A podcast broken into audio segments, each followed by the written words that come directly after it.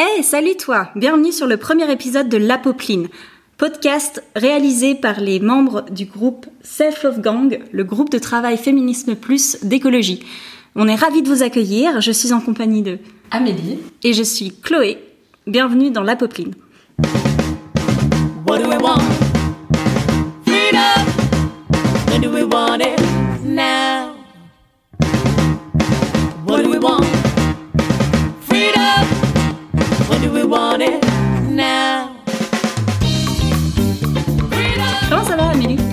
Ça va bien toi Ouais, dure journée, mais je suis contente d'être ici. Euh, le podcast. Ici, on vous parle de féminisme, on vous parle de l'actualité des femmes et des minorités de genre ici en Belgique, mais aussi partout dans le monde, et on l'espère sous un regard qui sera frais et jeune.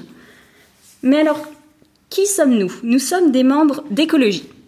Écologie est un mouvement de jeunesse politique qui vise à sensibiliser les jeunes aux enjeux politiques, écologistes, environnementaux, culturels, sociaux, etc. Et de les faire participer au débat public, au débat politique, ici en Belgique, majoritairement francophone. Euh, on a aussi une visée euh, politique dans le sens où on espère que le gouvernement réagit à nos demandes et à nos recommandations. Et nous ne sommes pas seulement écologistes, nous sommes aussi, nous sommes aussi féministes. Qu'est-ce que c'est que ce groupe de travail d'ailleurs? C'est un groupe composé de membres d'écologie créé en 2017. Son but est de réfléchir ensemble à une variété de thèmes féministes et à partir de cela de créer des échanges, des rencontres, des événements, aussi de faire des partenariats avec d'autres associations et le tout via un groupe non mixte. Pourquoi est-ce qu'on a choisi que notre groupe soit non mixte? Eh bien tout simplement parce que même au sein des organisations les plus progressistes et donc sensibilisées aux discriminations, au sexisme, les personnes appartenant au groupe dominant peuvent reproduire des schémas dominants, malgré eux, même s'ils sont sensibilisés, s'ils sont au courant de cette oppression. C'est pourquoi, pour traiter du sujet féminisme, nous avons décidé de nous retrouver entre nous, meufs et minorités de genre, car c'est un sujet qui nous concerne principalement. Et alors pourquoi on fait un énième podcast féministe? Est-ce que c'est vraiment nécessaire? En fait, les podcasts, on s'est rendu compte qu'ils sont de plus en plus engagés. C'est un médium qui est devenu très politique parce qu'il donne une liberté d'expression à ceux qui normalement ont la leur restreinte dans la société. C'est-à-dire que beaucoup de militants, de minorités, euh, quelles qu'elles soient, utilisent ce médium de plus en plus par rapport aux médias classiques pour faire entendre leur voix. Et depuis peu, on a vu surtout les femmes, et en particulier les féministes, investir ce médium avec de multiples euh, émissions, des interviews, des chroniques, des conversations assez libres. Et en fait, c'est pas étonnant. C'est un format qui nous permet de parler autant qu'on le veut, sans se faire interrompre par qui que ce soit, et sans pression productiviste qu'on retrouverait par exemple dans les médias traditionnels et classiques radio, télé, où derrière il y a une certaine logique commerciale. On peut juste s'exprimer sur ce qu'on veut, quand on veut, autant qu'on le veut. Et d'ailleurs, le format du podcast nous permet de ne pas nous concentrer sur notre apparence, notre tenue, nos imperfections, mais bien sur le fond du sujet dont on veut parler, et donc permet de libérer notre fameuse parole en tant que jeune féministe. Ouais, on veut donner aux membres de notre groupe la parole, l'opportunité d'être de, créative, euh, d'être vocale sur les sujets qu'elles veulent. Et on espère, ce sera aussi l'occasion, ce podcast, de mettre en lumière d'autres initiatives de femmes, de féministes, ici en Belgique. Et on vous proposera, on l'espère, de nombreuses interviews à suivre avec des personnalités de choix.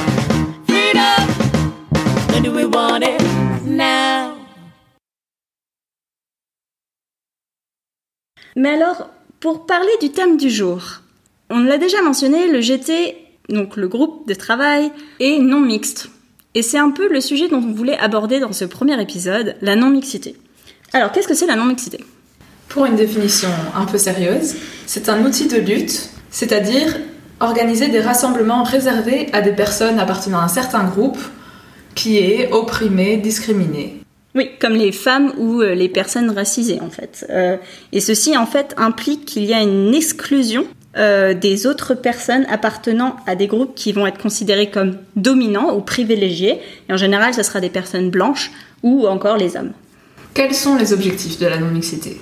Le premier, comme on vient de le dire, c'est de ne pas reproduire les schémas de domination.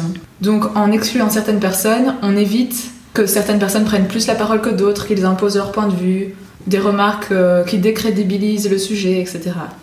Il y a aussi l'auto-émancipation, c'est-à-dire se rendre compte des oppressions qu'on vit pour pouvoir mieux s'en libérer et se libérer de toutes les contraintes morales à ce sujet.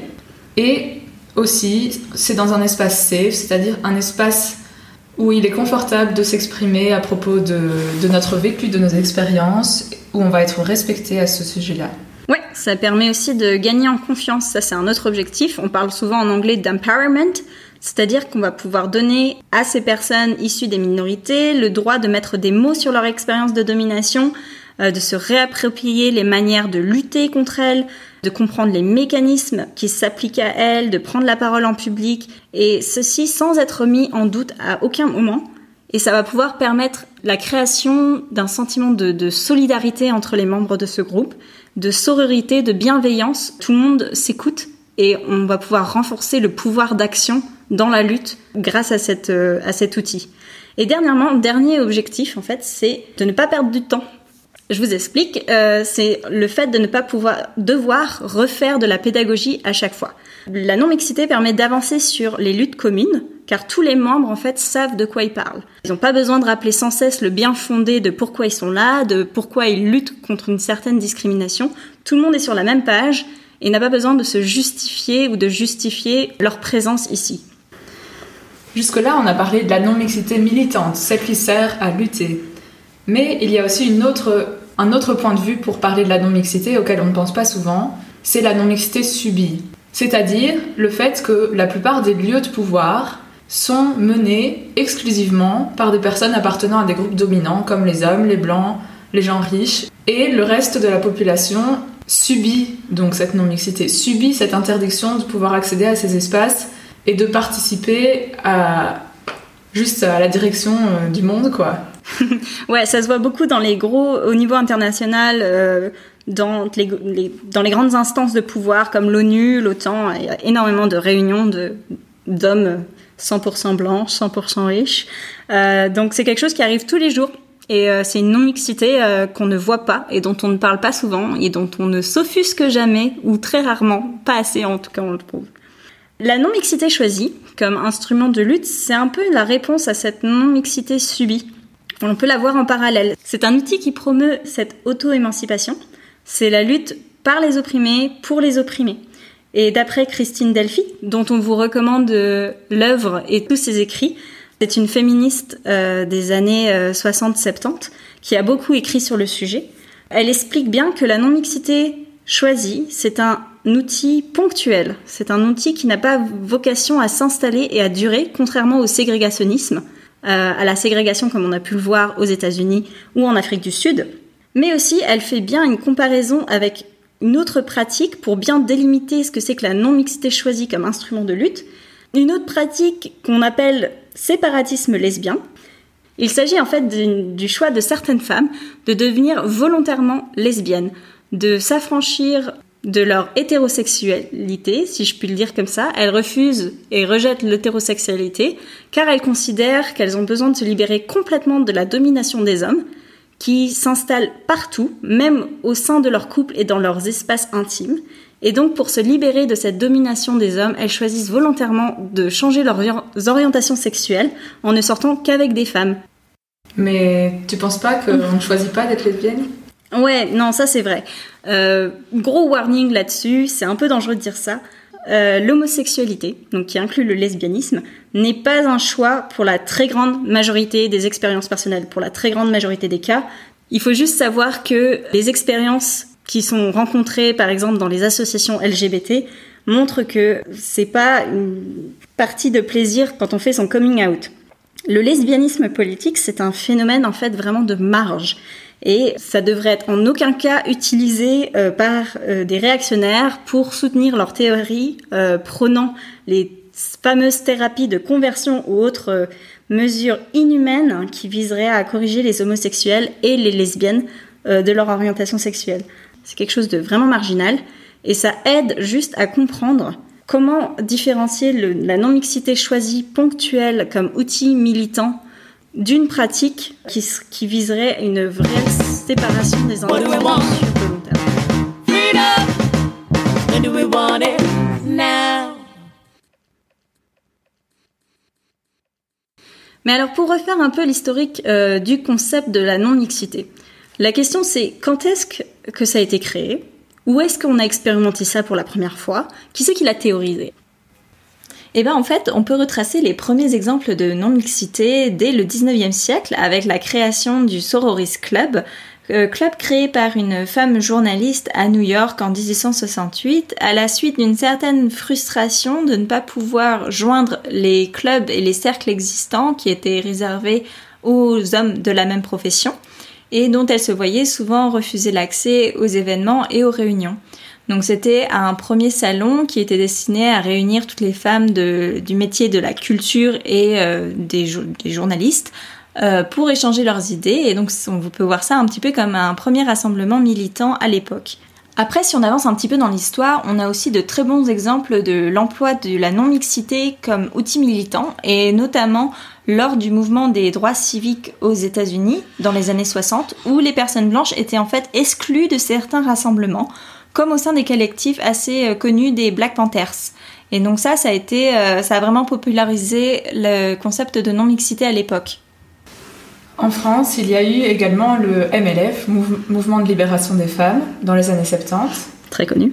qui était organisé en- de manière autonome et non mixte. Et en Belgique, il y a aussi plusieurs exemples dans l'histoire.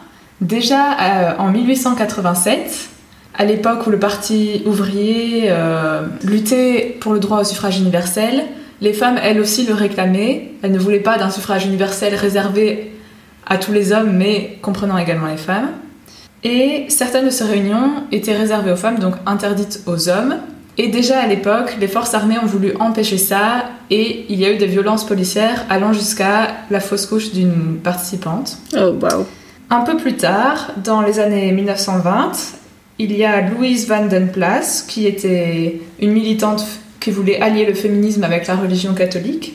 Elle dirigeait un cercle de conseillères communales à Woluwe, mais elle a refusé de figurer sur les listes de la Chambre pour le Parti catholique, car, je cite, Nos intérêts de femmes ne seront mûrement étudiés que par des femmes qui travaillent entre elles. Déjà à l'époque, elle revendiquait la non-mixité comme acte militant. Badass. Dans les années 70, il y a aussi le groupe wallon des maris mineurs, qui étaient des femmes ouvrières et qui étaient non mixtes. Cela permettait de libérer la parole des femmes et d'aborder des sujets tabous qui auraient été difficilement abordés avec des hommes, comme euh, la maternité non désirée, le contrôle des naissances et le désir féminin. J'imagine que c'était très important, je pense, euh, en particulier d'avoir de la non-mixité euh, dans les groupes de femmes ouvrières. Euh, à mon avis, ça jouait aussi d'avoir une certaine indépendance par rapport aux, aux mouvements syndicaux qui étaient en général euh, très masculins, avec des milieux euh, vraiment trustés par les hommes, assez virilistes, donc culture ouvrière, culture de, de la force physique, culture de la virilité. Si on veut donner une analyse un peu globale, historique de tous ces, de tous ces exemples, à la fois aux États-Unis, en France ou en Belgique et j'imagine autre part en Europe, on peut dire que au début du XXe siècle, fin 19e, les femmes subissent la non-mixité. En particulier la non-mixité militante. Les hommes ont naturellement l'avantage puisqu'ils sont considérés comme des hommes, des êtres qui ont le, le droit d'être sur la place publique, alors que l'espace privé est réservé aux femmes et on voudrait certainement pas qu'elles commencent à faire de la politique ou investir un petit peu les milieux sociaux ou les milieux de décision et de prise de pouvoir. À chaque fois que les femmes veulent euh, s'organiser et se mettre entre elles et, lutter pour leurs droits, elles vont devoir créer leur propre syndicat. Mais c'est plus à contre-cœur en fait, puisque ces syndicats sont de manière générale dépourvus de pouvoir. Ils n'ont aucune influence sur euh, les institutions euh, politiques, le Parlement, là où on prend les décisions politiques. Donc euh, elles n'ont pas le droit de vote. Tout ça est fait pour que les femmes restent entre elles dans des organisations où elles font euh, du tricot, du thé, où elles parlent entre elles pour les plus bourgeoises d'entre elles. Et le, dans le mouvement ouvrier, elles vont essayer de faire quelques organisations et de promouvoir les idées socialistes. Mais leur but à cette époque, c'est vraiment de rejoindre les mouvements mixtes ou plutôt les mouvements d'hommes, parce que c'est eux qui sont écoutés par les gouvernements. Et donc du coup, elles essayent à tout prix de se faire déjà intégrer dans les mouvements politiques existants. Et ça, ça va principalement se faire à travers le Parti socialiste ou les autres partis euh, progressistes, ceux qui vont être beaucoup plus ouverts à ce genre de questions. Une fois passée cette époque, on arrive à, à une période où des gains en termes de mixité ont été faits, où des progrès ont été réalisés et que les femmes sont de plus en plus autorisées à aller dans l'espace public, à pouvoir prendre la parole, à accéder à des professions, à des corps de profession où elles étaient complètement exclues auparavant parce que ce n'était pas dans leur nature, on considérait que euh, c'était des, des, professions trop masculines et que ça ne correspondait pas euh, aux attraits physiques ou certains attraits euh, émotionnels qu'on attribuait aux femmes. Et donc du coup, on a gagné beaucoup de mixité. L'exemple le plus facile pour ce cas, c'est l'école. On, est passé de mixité qui était séparée, qui était subie, à une mixité dans les écoles et dans les lycées. Maintenant, on a une troisième époque où on repense la mixité, où il y a de plus en plus de voix qui s'élèvent pour essayer de mettre en cause les problèmes que pose la mixité. Parce que la mixité, en fait, n'est pas égale à égalité. On pensait avant que la mixité est égale à égalité, que les femmes pourraient avoir le même poids que les hommes si elles accédaient aux mêmes instances de pouvoir et aux mêmes groupes. Eh ben c'est pas le cas. Par exemple à l'école, on voit que la mixité reproduit exactement les schémas euh, de domination et euh, de sexisme sur les filles au désavantage des filles. Donc à l'école, par exemple, c'est une persécution un peu stéréotypée, une hypersexualisation euh, de leur corps, un certain entre-soi des garçons, etc. Et donc du coup, il y a de plus en plus euh, une pratique inverse qui voudrait s'installer. C'est euh, très bien illustré par les exemples des écoles non mixtes. Il y a des écoles non mixtes qui se recréent, euh, où on a envie de mettre les filles à part. Et euh, les conclusions, c'est qu'à l'abri des remarques sexistes, à l'abri de tout, euh, tout ce sexisme ambiant, les filles seraient beaucoup plus confiantes et elles feraient des choix d'orientation professionnelle moins stéréotypés, elles seraient meilleures dans les matières qui sont considérées comme masculines, comme les sciences dures, les mathématiques, la physique. Euh, et euh, elles réinvestiraient euh, l'espace, surtout par exemple dans les centres de loisirs, où il y aurait beaucoup moins d'absentéisme de filles, puisque les garçons ne prendraient pas toute la place et ne, s'abrogeraient pas le droit de faire de l'ordinateur et les filles pourraient accéder à l'ordinateur, à l'espace de jeu, etc., etc. Et donc du coup, on voit en ça une, une très belle avancée. Mais il ne faut pas que cela devienne quelque chose de permanent. Le but de la non-mixité, c'est quand même d'être ponctuel et d'améliorer la mixité le reste du temps. Donc il ne faut pas que cette attitude perpétue des stéréotypes. Il faut travailler en parallèle à envisager un futur mixte mais égal en prenant en compte les diversités des oppressions. Oui, c'est vrai. En plus, euh, il y a un sociologue qui a très bien pointé euh, le problème des écoles non mixtes de nos jours, c'est que les professeurs, eux, n'échappent pas au sexisme, n'échappent pas aux stéréotypes, et donc du coup reproduisent dans leur enseignement des stéréotypes et donc appliquent leur modèle stéréotypé sur euh, l'éducation des enfants et vont se comporter différemment s'ils ont des filles en face d'eux euh, euh, ou d'elles et ou des garçons en face d'eux. Dans l'actualité, il y a plusieurs exemples de non-mixité militante. Nous pouvons citer le, le, festival de cinéma lesbien Cinéfable, qui existe depuis 1989 à Paris et qui est réservé aux femmes, et ce sans susciter trop de polémiques.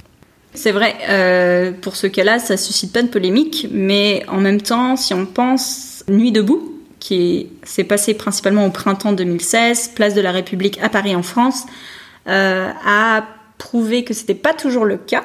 En effet, il y a une commission du mouvement qui s'est créée, qui a été organisée par un groupe de féministes et qui réservait l'accès de ces réunions uniquement aux meufs et minorités de genre, donc les hommes cisgenres, donc par opposition à transgenres, euh, étaient ouvertement exclus de ces réunions. Ils ne pouvaient pas y accéder, ils ne pouvaient pas y participer.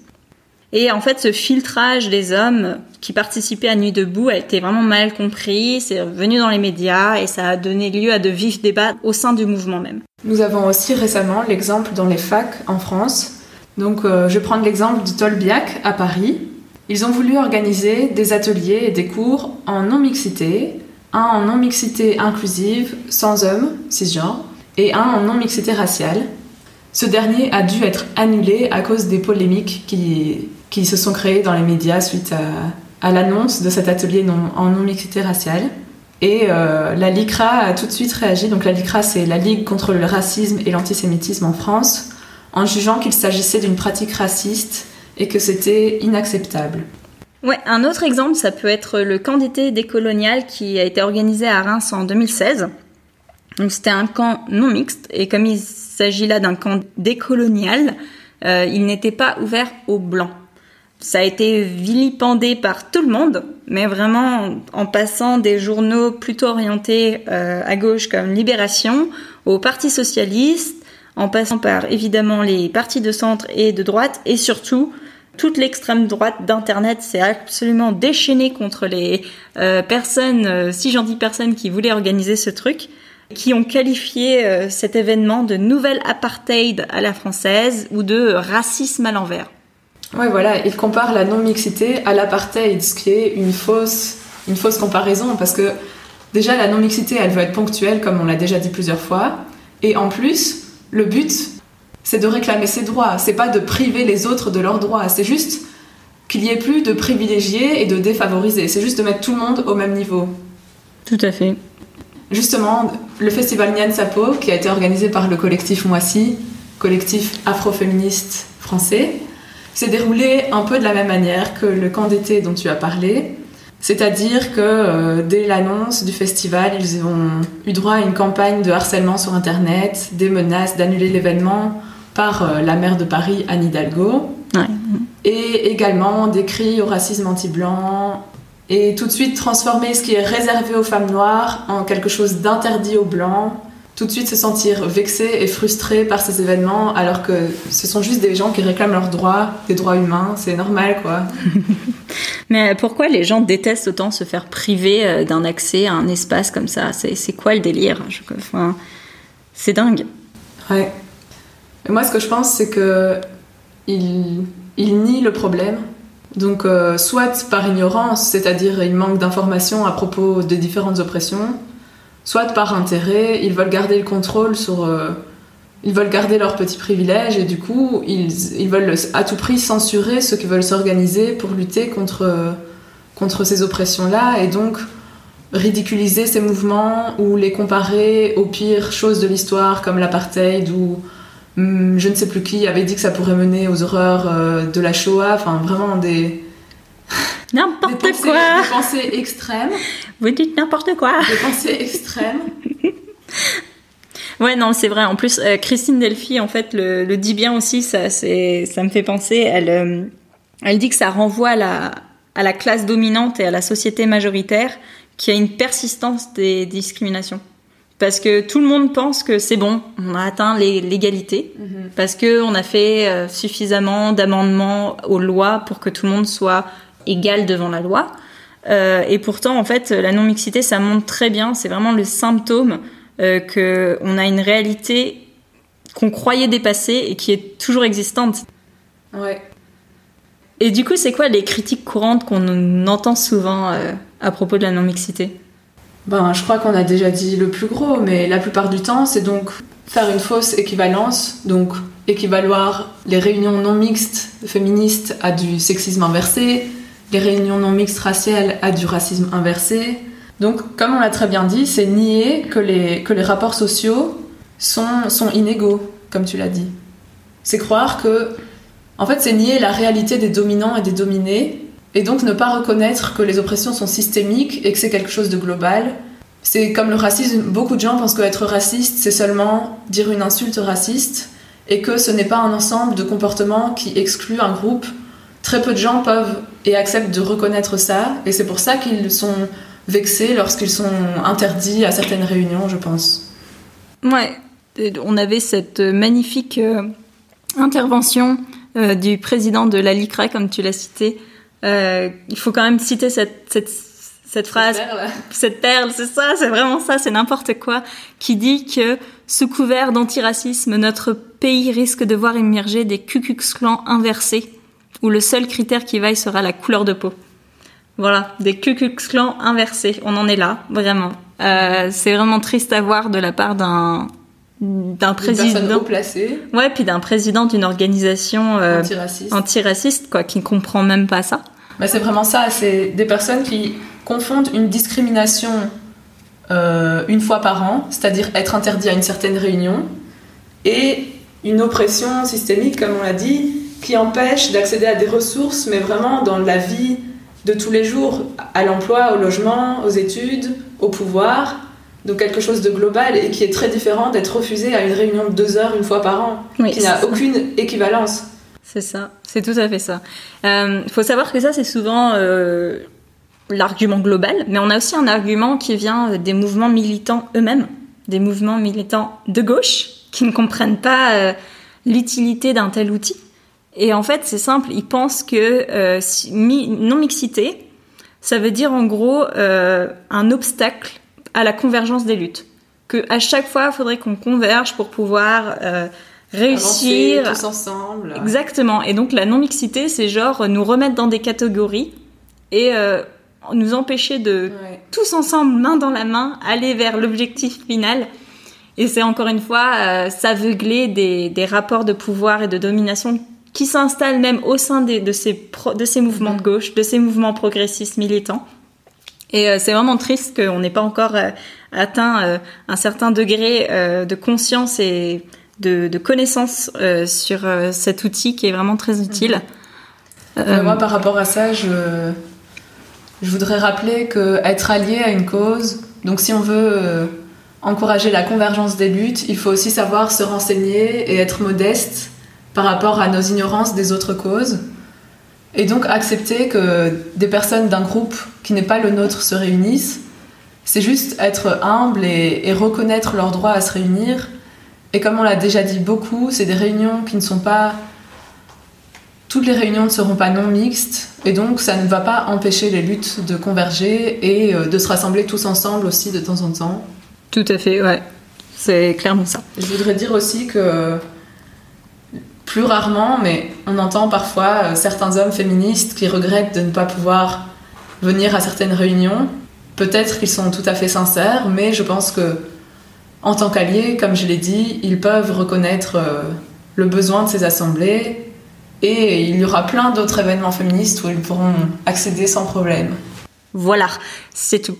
Est-ce que c'est pas le moment où on donne des conseils pratico-pratiques à nos auditeurs et auditrices pour pouvoir répondre aux opposants à la non-mixité Comment est-ce qu'on peut l'expliquer calmement sans euh, lose your shit?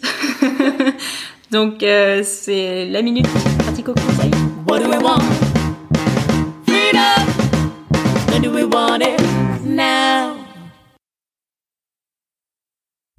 Alors je dirais déjà dire que c'est pour et pas contre, que c'est réservé et pas interdit.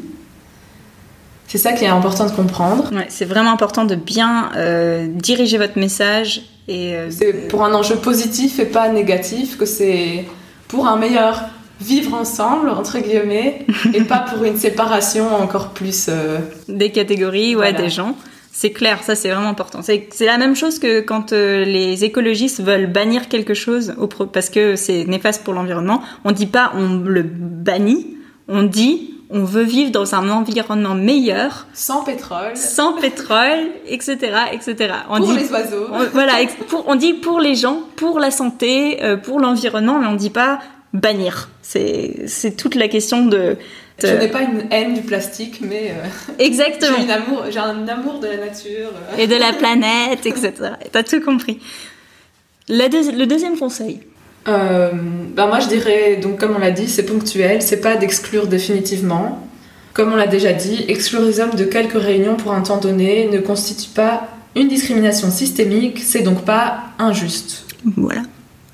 Et le troisième conseil, moi, que je rajouterais, c'est faites une différence entre les gens bienveillants et les trolls. Les gens qui sont malveillants ou qui sont qui n'ont pas de volonté de comprendre ce que vous faites, ne perdez pas votre temps, ne perdez pas votre énergie. Vous allez en rencontrer dans votre parcours de militante. Ne vous arrêtez pas, faites le tri, euh, ne perdez pas votre énergie, votre temps et votre salive pour des gens qui ne, de toute façon ne vous écouteront pas et vous couperont la parole. Partez allez faire votre petite réunion non mixte dans la joie et la bonne humeur. Euh, laissez les trolls de côté. Voilà. C'était nos conseils. On espère que c'est, ça a été euh, éclairant pour vous, que ça vous aide, que vous compreniez mieux euh, de quoi il s'agit, pourquoi on l'utilise, euh, quels sont les euh, Les enjeux. les enjeux, ouais, et puis surtout euh, essayez. C'est un peu notre dernier conseil. Essayer, Essayez. c'est l'adopter. Ouais, c'est trop ça, le slogan. Essayez la non-mixité, vous allez être contente. Vous allez vous rafraîchir euh, tous ensemble et créer ce sentiment de sérénité qui nous What manque. When do we want it? Now? C'était euh, la, c'était la fin de notre premier podcast. Amélie et moi, on vous remercie de nous avoir écoutés, euh, d'avoir écouté le premier épisode de La Popeline, et on vous dit À bientôt